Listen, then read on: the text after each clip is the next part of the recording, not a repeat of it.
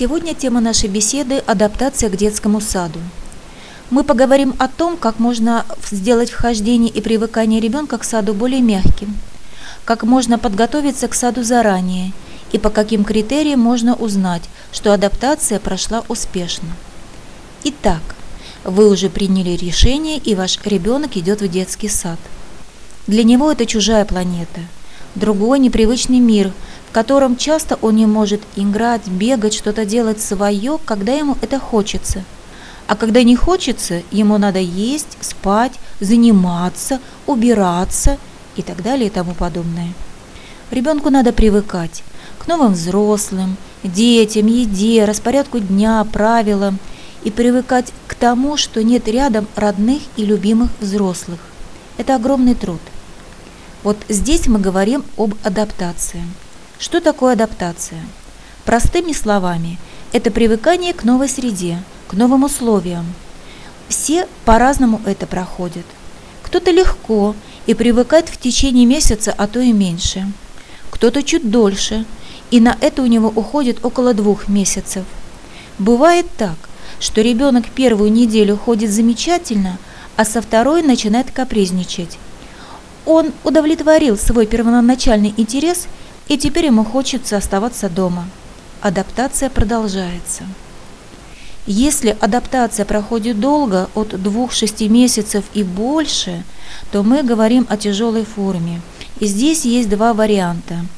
Вашему ребенку рановато в детский сад, или он не готов психологически, это для детей постарше. Или вашему ребенку не подошли воспитатели в этой группе. Такое тоже бывает.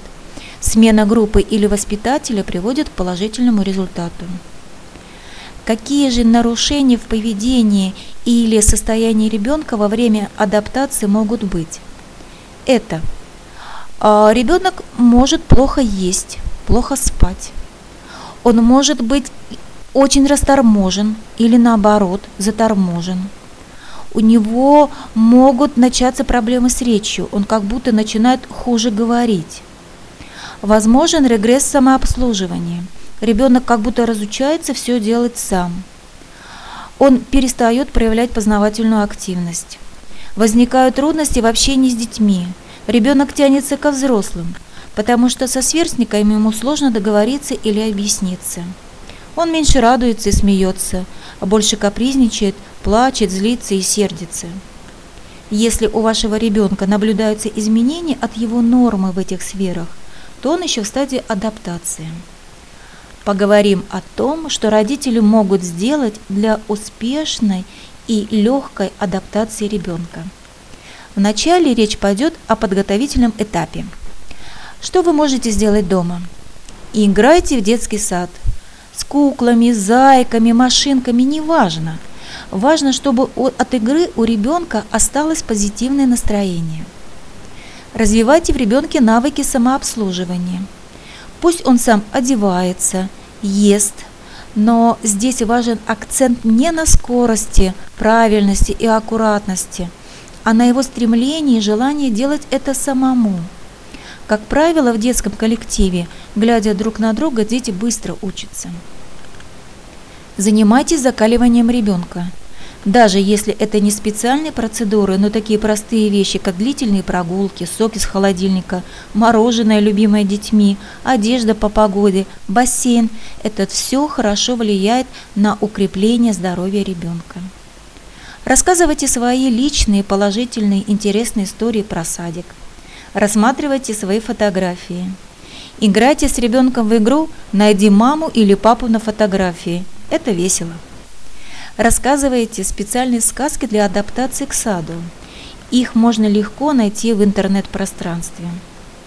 Позаботьтесь о том, чтобы режим дня ребенка был похожим на режим дня в детском саду. То же самое касается и еды. Полюбопытствуйте, чем кормят детей в саду, и начинайте вводить это в рацион свой и ребенка.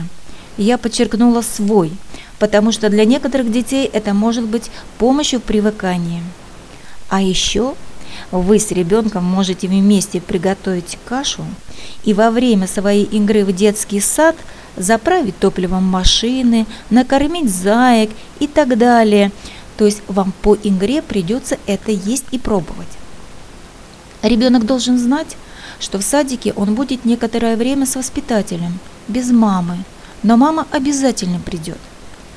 А для того, чтобы он привык к такому моменту, пробуйте оставлять ребенка с родственниками. Вначале на непродолжительное время, ну, минут на 15, потом время увеличивайте.